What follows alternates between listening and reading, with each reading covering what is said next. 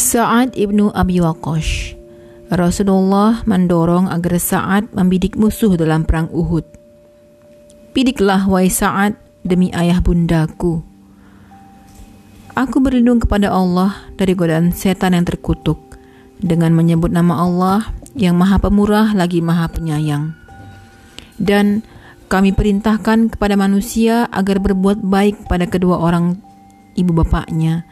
Ibunya telah mengandungnya dalam keadaan lemah yang bertambah-tambah dan menyapihnya dalam dua tahun. Bersyukurlah kepadaku dan kepada kedua orang ibu bapakmu, hanya kepadakulah kembalimu. Dan jika keduanya memaksamu untuk mempersekutukan dengan aku sesuatu tidak ada pengetahuan tentang itu, maka janganlah kamu mengikuti keduanya. Dan pergaulilah dengan keduanya di dunia dengan baik, dan ikutilah jalan orang yang kembali kepadaku. Kemudian hanya kepadakulah kembalimu.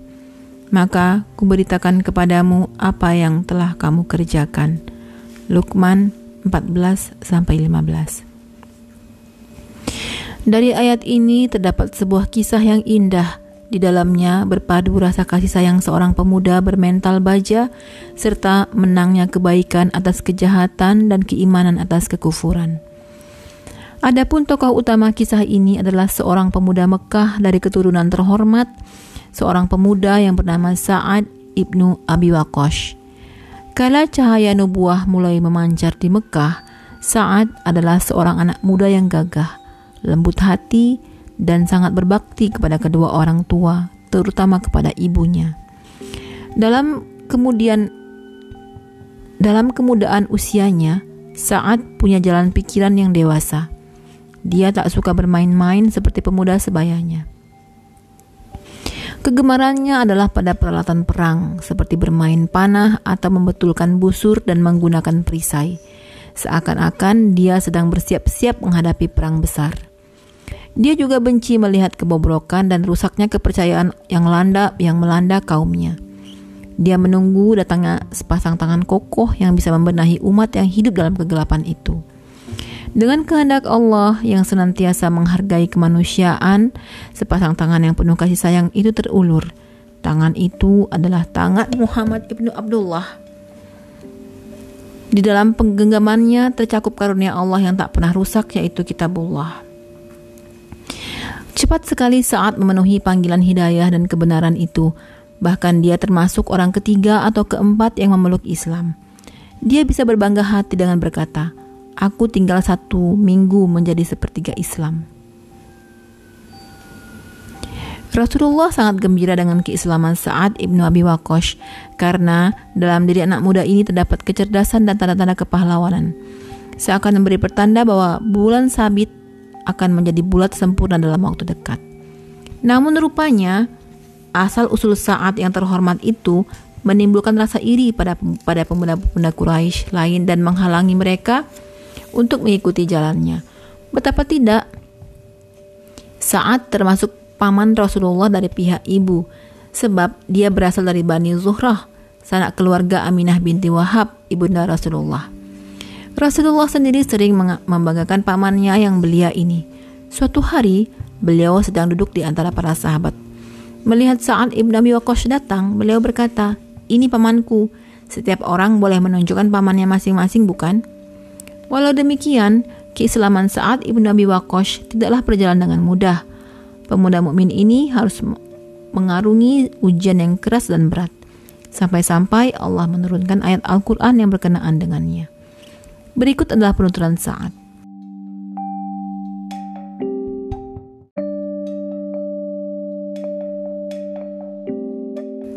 Tiga hari sebelum masuk Islam, aku bermimpi seolah-olah tenggelam di dalam kegelapan yang pekat.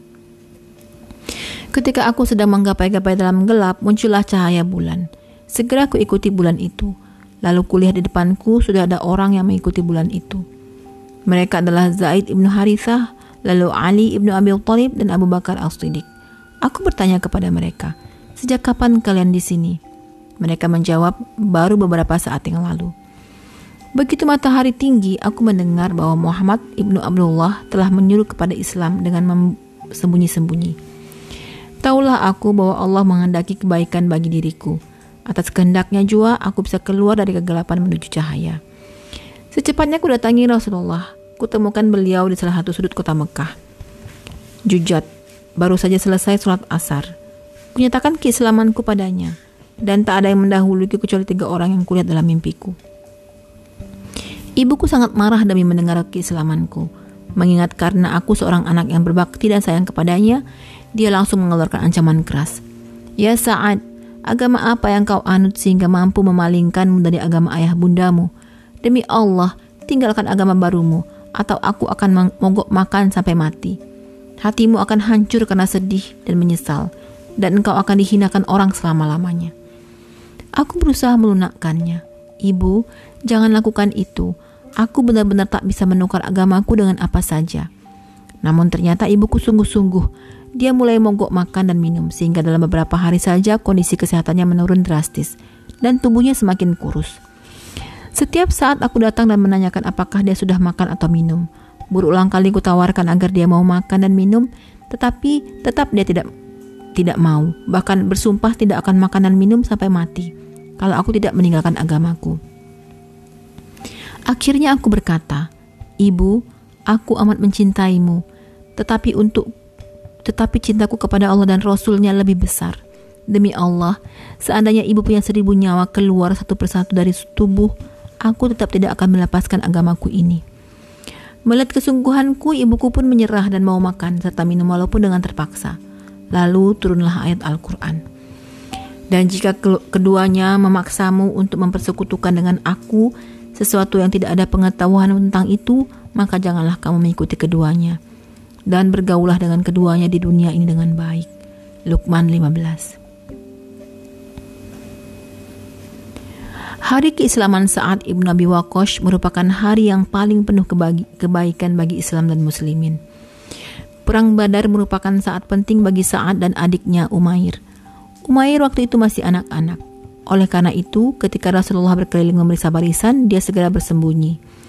Khawatir ketahuan dan dipulangkan karena masih terlalu kecil.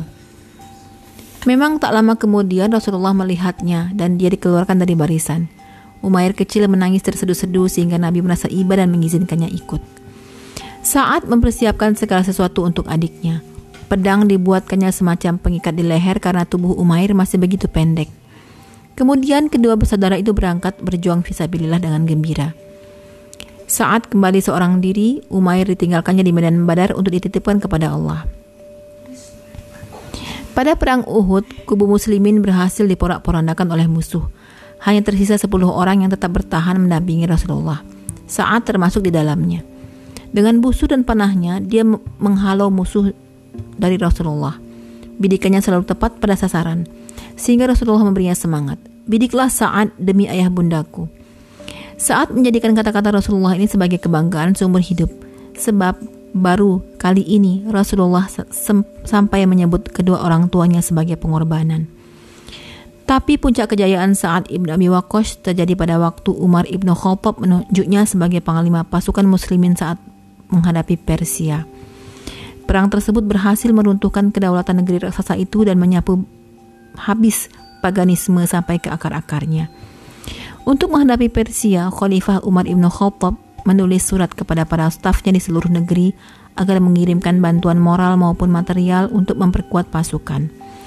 Siapa saja yang punya senjata, kuda, unta, atau pemikiran, syair-syair, pidato, dan lain-lainnya boleh membantu. Sejak itu, bantuan dan utusan para pejuang terus mengalir ke Madinah. Setelah persiapan dianggap cukup, Al-Faruq bermusyawarah dengan beberapa sahabat pilihan untuk menentukan panglima yang tepat untuk pasukan yang besar itu. Ternyata dengan suara bulat mereka menjatuhkan pilihan kepada Sa'd ibn Abi Waqqas. Menjelang keberangkatan pasukan, Umar ibn Khattab memberikan pesan-pesan terakhir.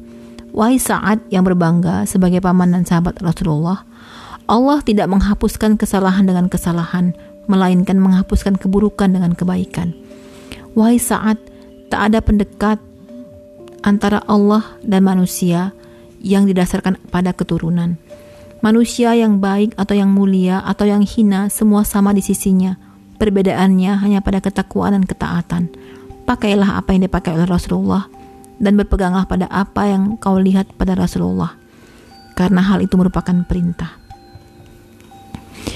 Pasukan yang penuh berkah itu pun berangkat. Di dalamnya ada sembilan puluh sembilan peserta perang Badar, tiga ratus lima belas peserta Baitur Ridwan, tiga ratus peserta Faltu Makkah, dan tujuh ratus putra sahabat.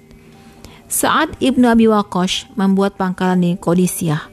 Kaum muslimin bertekad menjadikan hari Al-Harir sebagai hari terakhir bagi Qadisiyah. Oleh sebab itu mereka mengepung musuh rapat-rapat, melingkari bagi anting-anting. Dari segenap penjuru terdengar gaungan tahlil la ilaha illallah dan takbir Allahu Akbar. Tidak lama kemudian tampak kepala Rostum, panglima Persia, terangkat di ujung tombak seorang pejuang Islam. Pemandangan itu menjadi teror mental bagi pasukan Persia. Rasa miris dan takut mulai menyesupi dalam hati mereka. Para pejuang muslimin itu ternyata tak kenal rasa takut. Musuh ada kalanya ditewaskan dengan senjatanya sendiri. Berapa banyak rampasan perang yang didapat, mungkin sudah bisa Anda perkirakan. Adapun yang tewas dalam perang ini lebih dari tiga puluh ribu orang. Sa'd ibn Abi Waqqas hidup sampai usia lanjut dan punya banyak uang. Namun ketika hendak wafat, dia mempersiapkan peti simpanannya. Peti tersebut berisi jubah tua yang dipakainya saat perang Badar, katanya. Bila aku mati, kafanilah dengan jubah tua ini. Jubah ini kupakai dalam perang Badar dan aku ingin menghadap kepada Allah dengan mengenakannya. Sebelum tewas ditikam Abu Lu'lu'ah, seorang majusi, Umar Ibn Khattab mencalonkan enam orang penggantinya sebagai khalifah dan Sa'd ibn Abi Waqqas adalah satu di antaranya. Kata Umar, enam orang tersebut adalah orang-orang yang diridhoi oleh Rasulullah. Utsman ibn Affan, Ali bin Abi Talib, Abdurrahman ibn Auf, Talha ibn Ubaidillah, Zuhair ibn Awam, dan Sa'd ibn Abi Waqqas. Ketika mengutus Sa'd sebagai pemungut sedekah golongan Hazawin, Al-Faruq, Umar ibn Khattab menasihatkan, "Kuberi Anda tugas untuk mengatasi perselisihan di Irak. Maka peliharalah ini ya Sa'd, karena Anda akan menghadapi masalah-masalah yang berat dan menjemukan.